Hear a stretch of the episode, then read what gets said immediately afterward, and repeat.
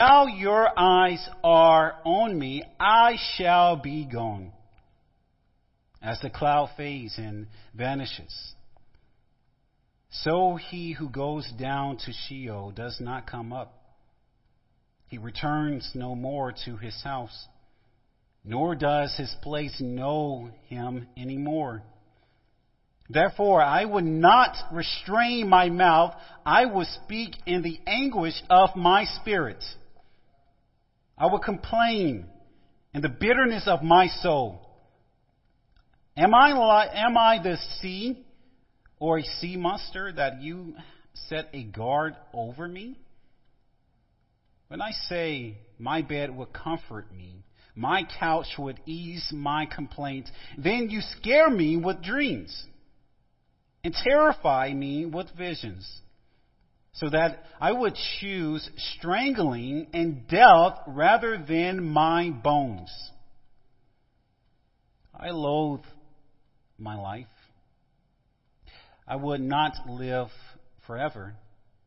Leave me alone, for my days are a breath. What is man that you make so much of him, and that you set your hearts on him? Visit him every morning and test him every moment. How long will you not look away from me, nor leave me alone till I swallow my spit? If I sin, what do I do to you, you watcher of mankind? Why have you made me your target? Why have I not pardon my transgression and take away my iniquity? For now I shall lie in the earth. You will seek me, but I shall not be.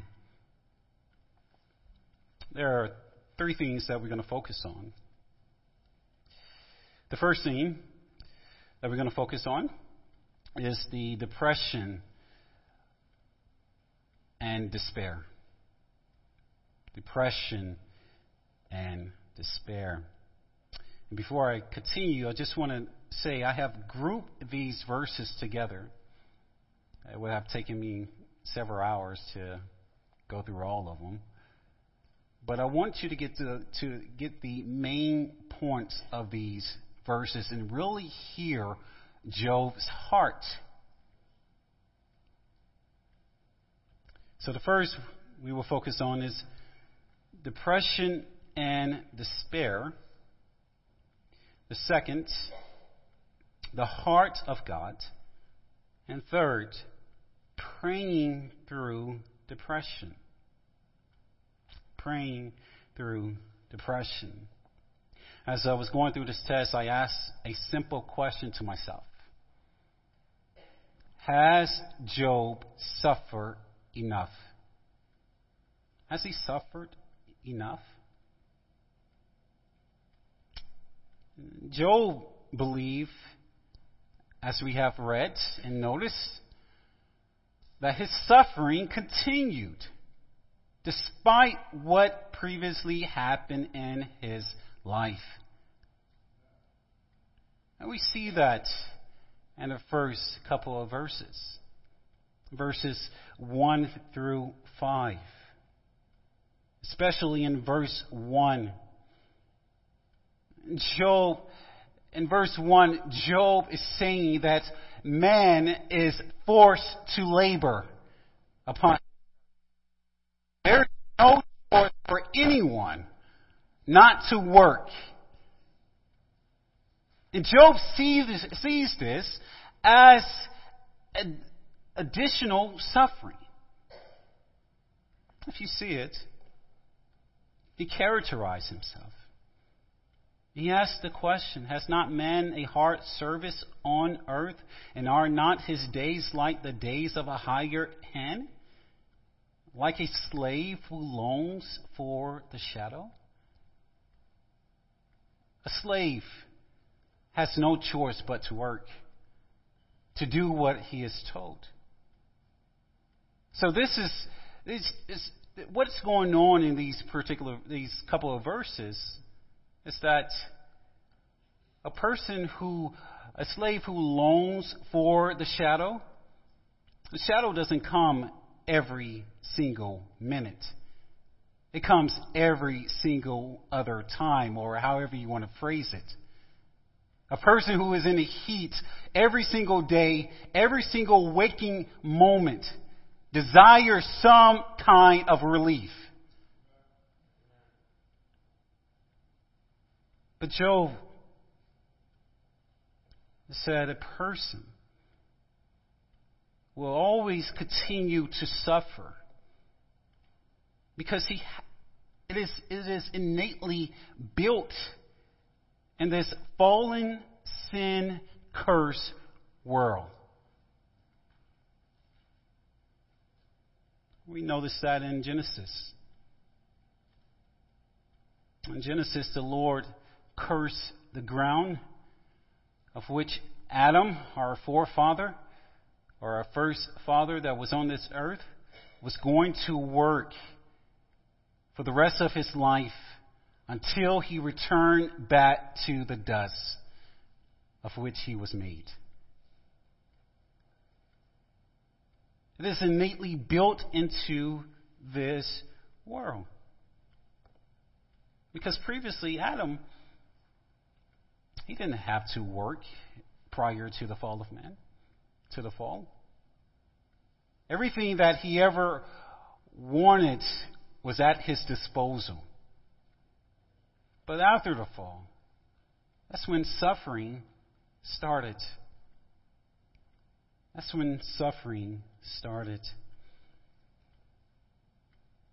the question that Job is showing us and communicating to us is that we, as a people, will continue to work, but within that, isn't that suffering? Tell me one person in here that don't want to go to that desire to go to work. Raise your hand if you want to do that on a on an everyday basis.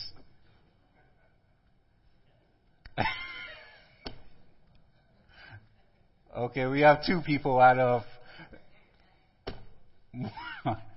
But the point is this: majority of the people desire not to work. You desire to do what you want to do. If you had a choice of not working and just living life, which one would you do? I'm going to choose. So this is a blanket statement for everyone, that we are only allotted or apportioned relief for some days. We see this in the first 4 verses. In verses, like I said, in verses 1-4, Job characterized his suffering as a life of forced labor and sleepless nights. Job was frustrated with life because life forced him to employment. Job said, "We are light slaves." Who is yearning for the shadow? Chapter 1 clearly demonstrated that Job was a wealthy man. It wasn't as if he didn't want to work. He owned 7,000 cattle and sheep and goats. So he worked. But after his suffering, the crises that he faced, additional suffering came from employment.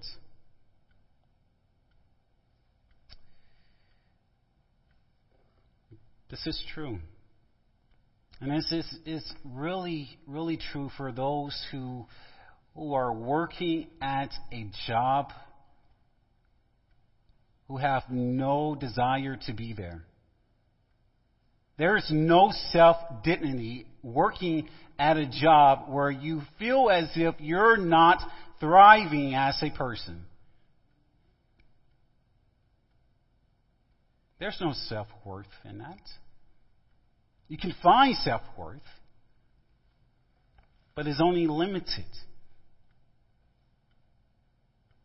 Because we have responsibilities, and we are employed at jobs, and we are obligated to work.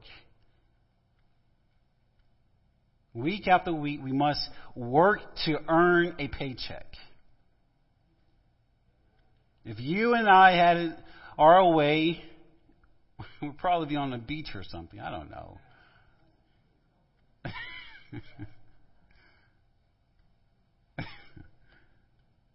But this is what Job is saying. But notice in verse 5, Job said, "My flesh is clothed with worms and dirt. My skin hardens, then breaks out of flesh." Job is pointing out that he has chronic pain. Pain of itself is suffering. One book title, it was a book that I glanced over, and it was titled Pain, a Gift That No One Wants.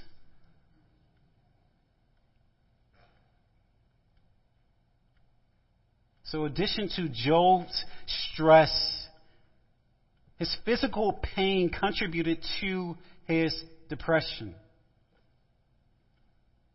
And we see in Job chapter 2, verse 8, that he took a piece of broken pottery and started scraping the scabs off of his body.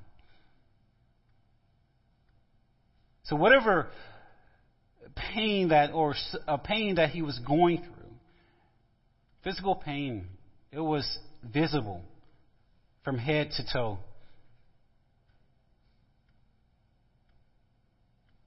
I know that I have actually heard some of you are dealing with pain. And you see it, you see it as a problem, which it is. And then this may cause you emotional and physical discomfort. But, as I have stated before, you may, however you feel, should not dictate how you respond to it. However you feel should not dictate your actions. Complain, be embittered, go through those emotions. But how you respond, or the application of your suffering, is what matters. Like for example, and there is if you look at verse 16, and notice what Job said. Job said, "I loathe my life. I would not live forever. Leave me alone, for my days are a breath." Why is Job loathing his life? So if you follow the Job's train of thought, you go from him suffering by just by being employed or have to work. Then he complains about his physical suffering. Now this is a mental suffering. I believe Job contemplated suicide. In previous chapters, he even wished that his birth was the birth of a miscarriage. He even cursed the day that he was born.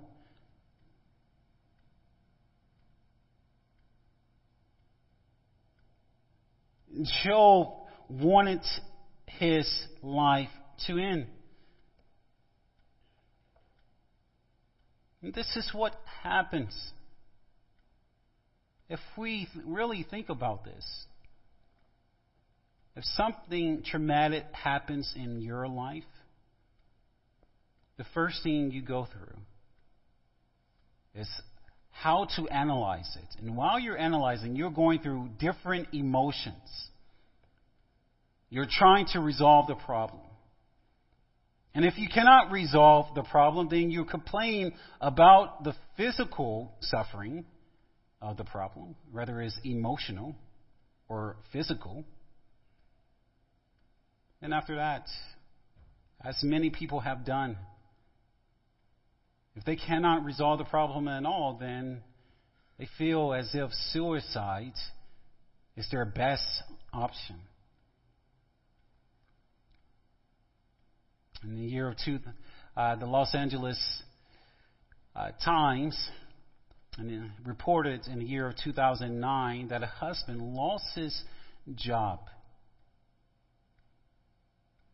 And after dealing with many financial hardships, he planned and succeeded to murder his family. He murdered his wife.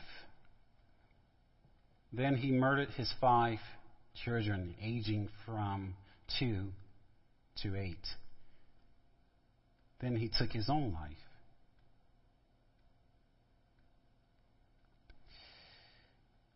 This is the pattern that we see. This is the pattern that Job is communicating to us. But it shouldn't be for the believer. We know as believers that suicide is not the option. It is okay to be depressed for a while. But knowing that it is the Lord who is guiding you through your depression. I remember when I was depressed. I was depressed because during high school, I believe, I was depressed because I felt as if I was the only person in the world who cared about me.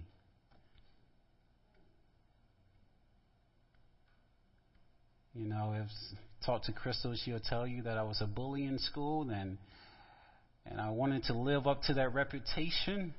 But after a while, I just stopped caring about my reputation. I stopped caring about everything. It wasn't until after high school I realized how depressed I was. But it's only by God's grace. Only by God's grace. And speaking of God's grace, Job displays that in Job chapter 7, verses 17 through 19, which is the second point that we're going to discuss, the heart of God. The heart of God. Look at him. Listen to what Job said in these couple of verses. He said, "What is man that you make so much of him, and that you set your heart on him? Visiting him every morning and test him every moment. How long will you not look away from me? Listen, beloved. God's heart is set on you despite how you feel." The question that Job asks is, will you not look away from me? The answer to that question is no.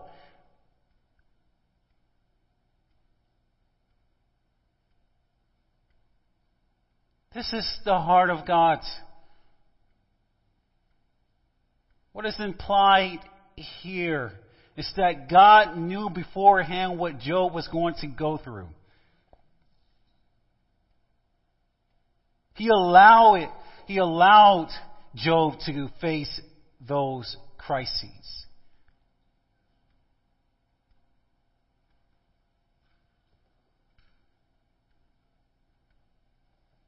This is the God that we serve. And it is difficult for us to really comprehend of how a good and just God can allow his kids to go through suffering. To a certain degree, we understand it, but when it's really applied to our lives, we start questioning it. We don't understand, we don't see the horizon of why we suffer the way we do. We don't see the application of that. What we see is what is in front of us.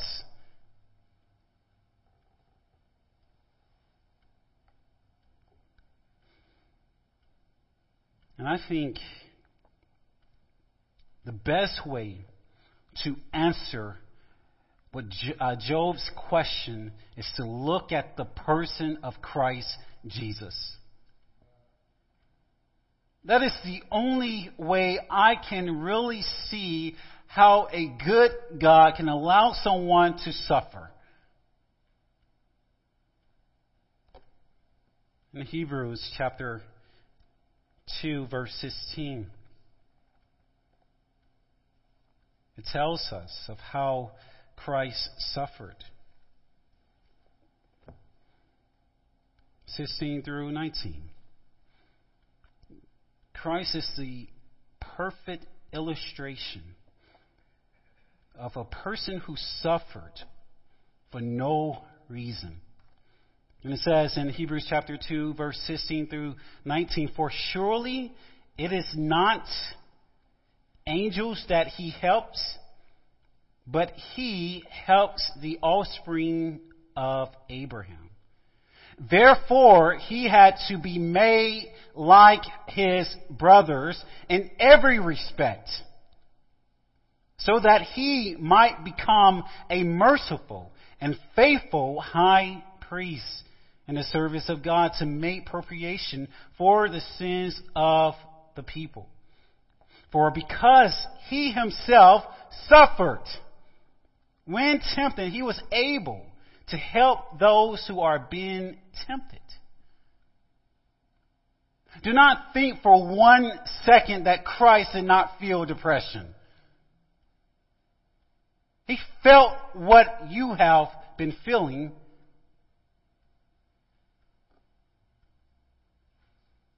How do I know this? Another proof test we can look at is Luke chapter 22.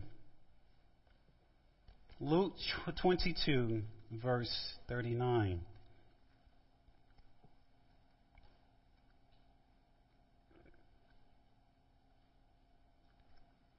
I believe this is the most depressing moment in history.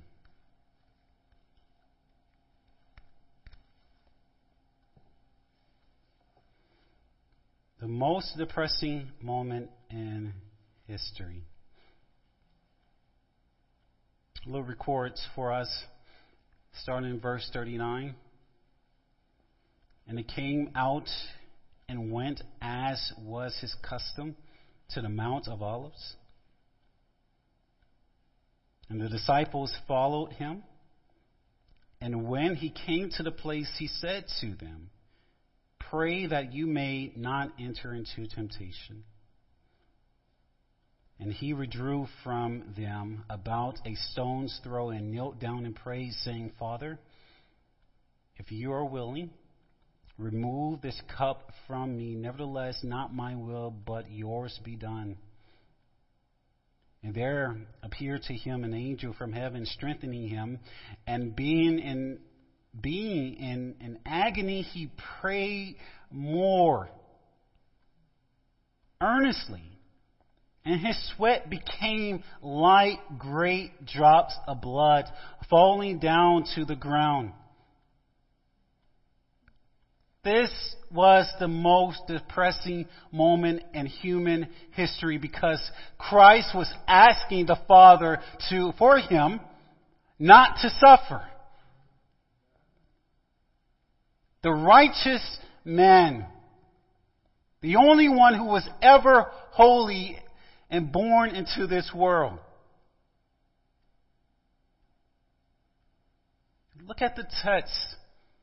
It said that his sweat became like drops of blood.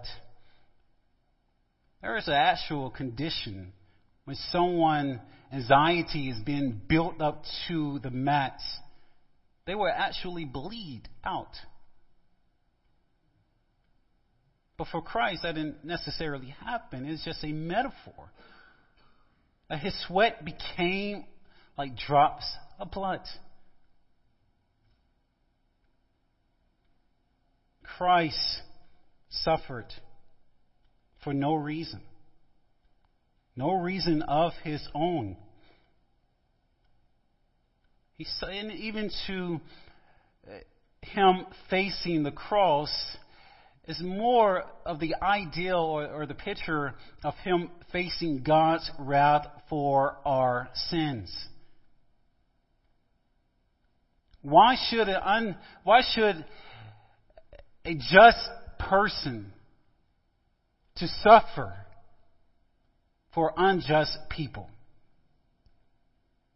and take upon himself the wrath of God for criminals,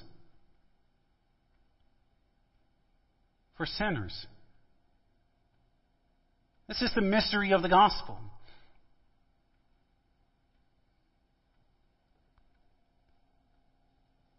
The idea of Christ suffering and the ideal of his Father pouring out his wrath was depressing. But notice what he did. He prayed. He was seeking after God's face. He even asked if God the Father was willing. If there is any the slightest moment, or I can't even think of the word, but if there is the slightest moment where Christ cannot face the cross, he would have taken that.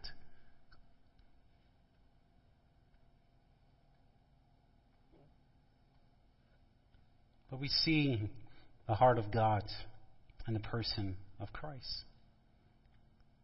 We see the heart of God in the person of Christ.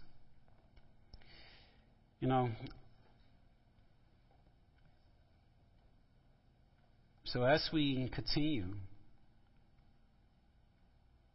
you have to be mindful. It's just a practical advice I'm about to give you of how to pray through depression. One, communicate to someone. Allow people to know how you feel. It's interesting. I do it myself, and I know you do it. It's interesting when you actually ask someone, how are you feeling? You don't really want to hear how they're feeling.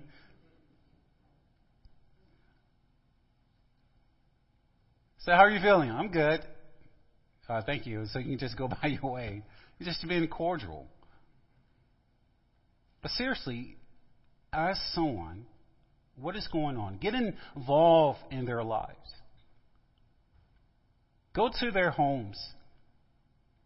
Participate with their family events. This is part of the church. This is the gift of the church. Because anyone who is isolated will think of all types of thoughts. Their emotions will be built up within them. And they don't know how to process it.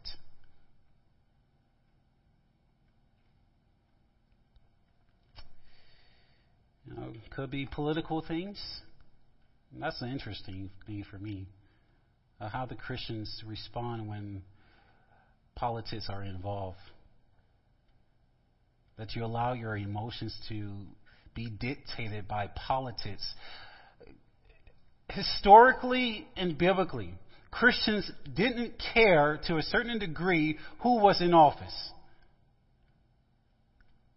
They didn't care that Nero was in office.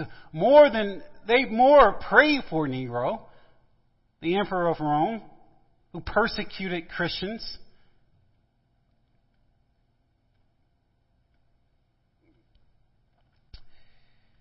I have purposefully allowed this sermon to be short and brief because I want someone from our own congregation to give you an idea of what went through his life and how he dealt with depression. And that's Melvin Gaines. He would tell us what happened, how he felt, and how he prayed through it. Amen? Amen.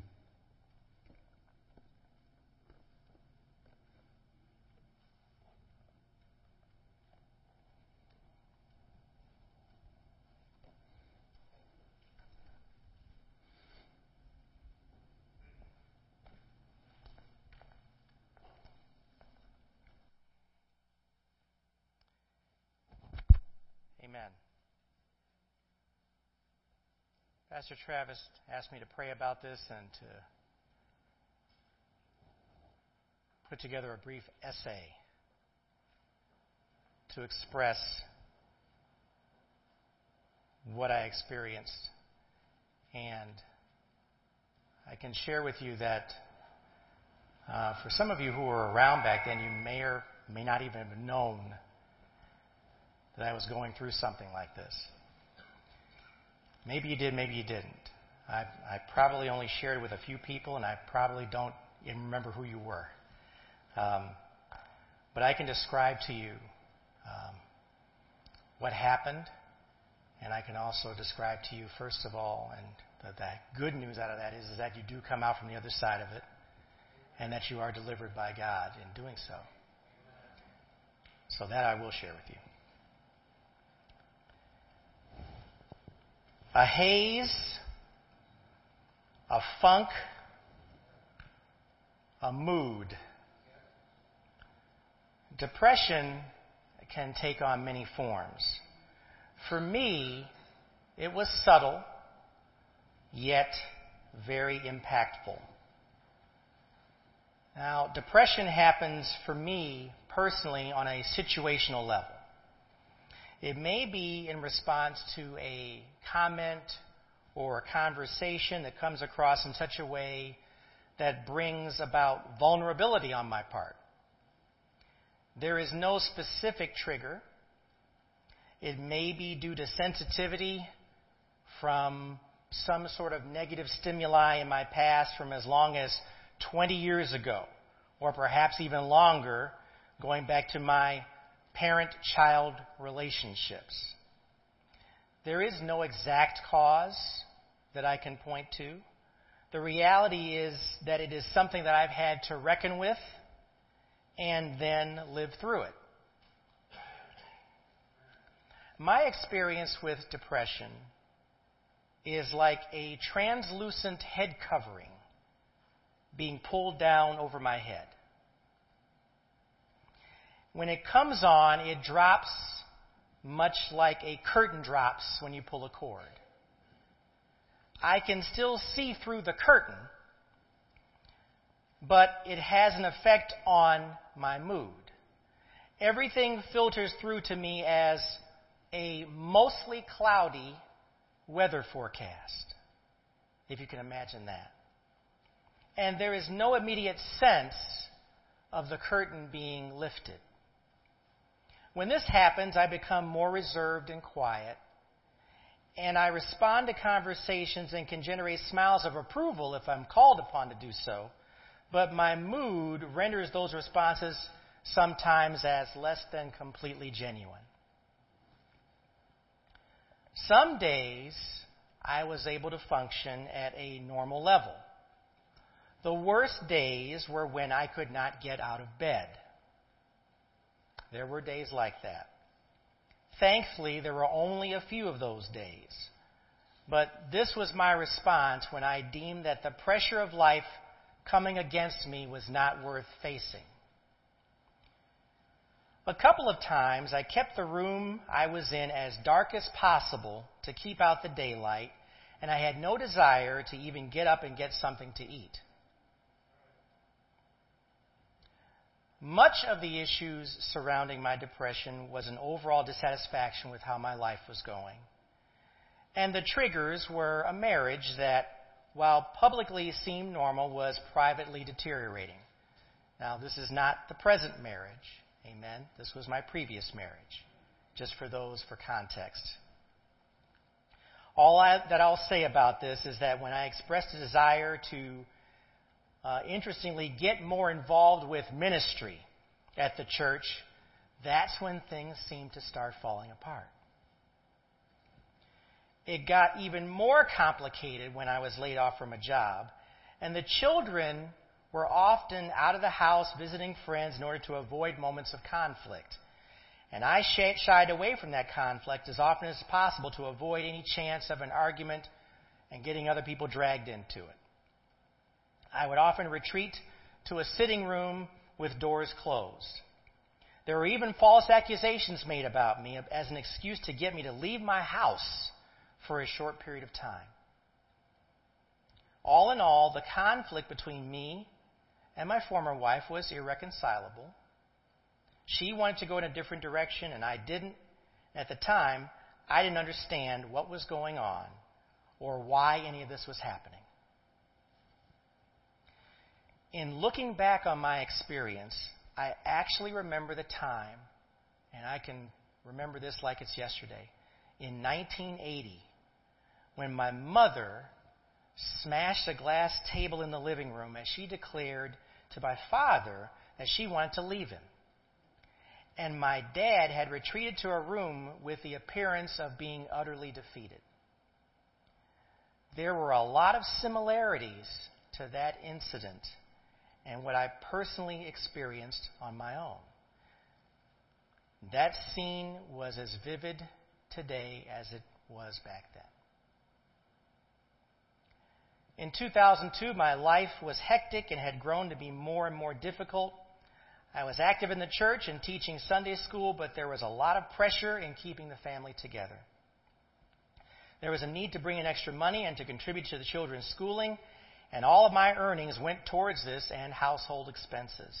In order for me to earn some walk-around money, I took on extra work as a newspaper carrier. But I was not eating well, and nor was I getting any rest. If you know anything about letter carriers, you know you have to get up very, very early in the morning, and you still have to function during the day with a regular job. My life was spiraling out of control. And because I was having regular, unusual experiences of emotional upheaval, I went to my doctor to see what was going on. I was diagnosed with moderate depression and started taking an antidepressant. I was on Zoloft. For those of you who know about Zoloft, and it was the highest daily dose, 100 milligrams. Well, as with all antidepressants, sometimes it helped and sometimes it didn't.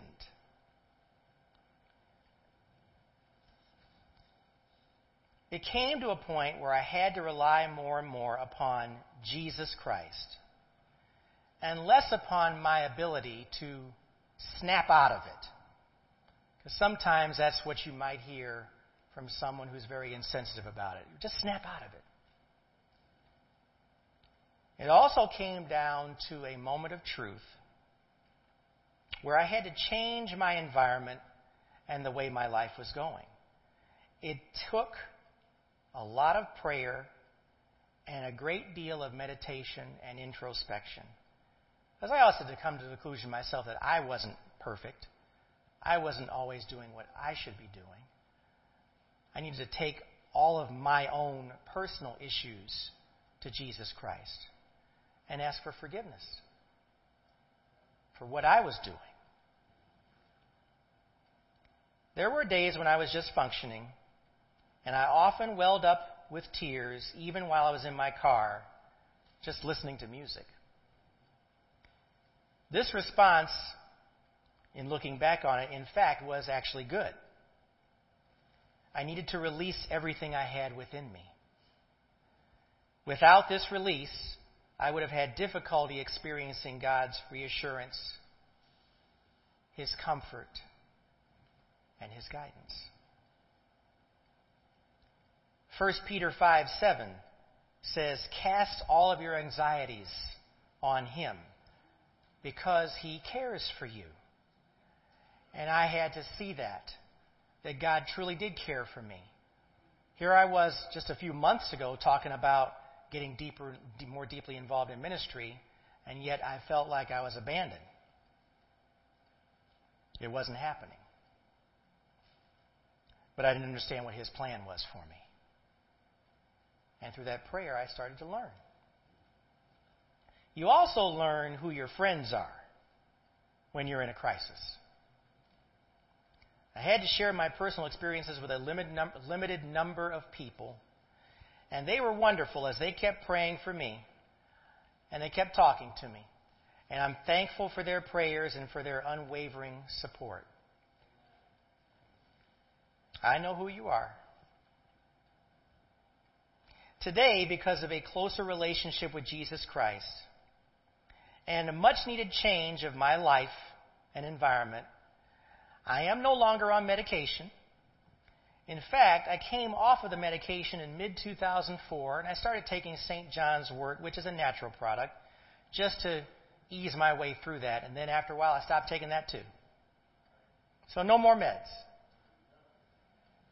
Today, I also exercise and stay active, and I have a much healthier diet. Healthy in a good way. Amen?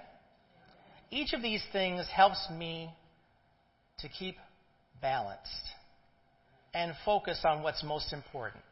And the most important thing is to serve Jesus Christ, learn from my experiences within my personal affliction in order that I can be helpful and encourage others for the glory of God.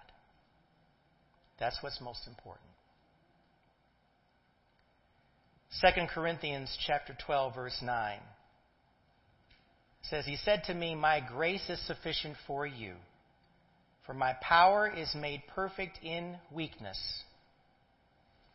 Therefore I will boast all the more gladly of my weaknesses, so that the power of Christ may rest upon me.'" I'm thankful for God's healing and for His presence even in those times when the curtain was down over my head. He uses us even in our weakness. And that's good. That's a good thing. Isaiah 41:10 says, "Fear not, for I am with you. Be not dismayed, for I am your God. I will strengthen you. I will help you. I will uphold you with my righteous hand." He truly did that for me. He upholds me today.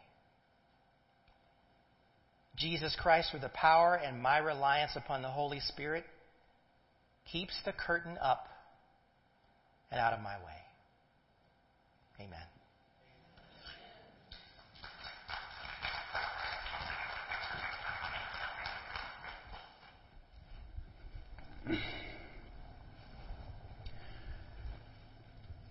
Thank you, Mel.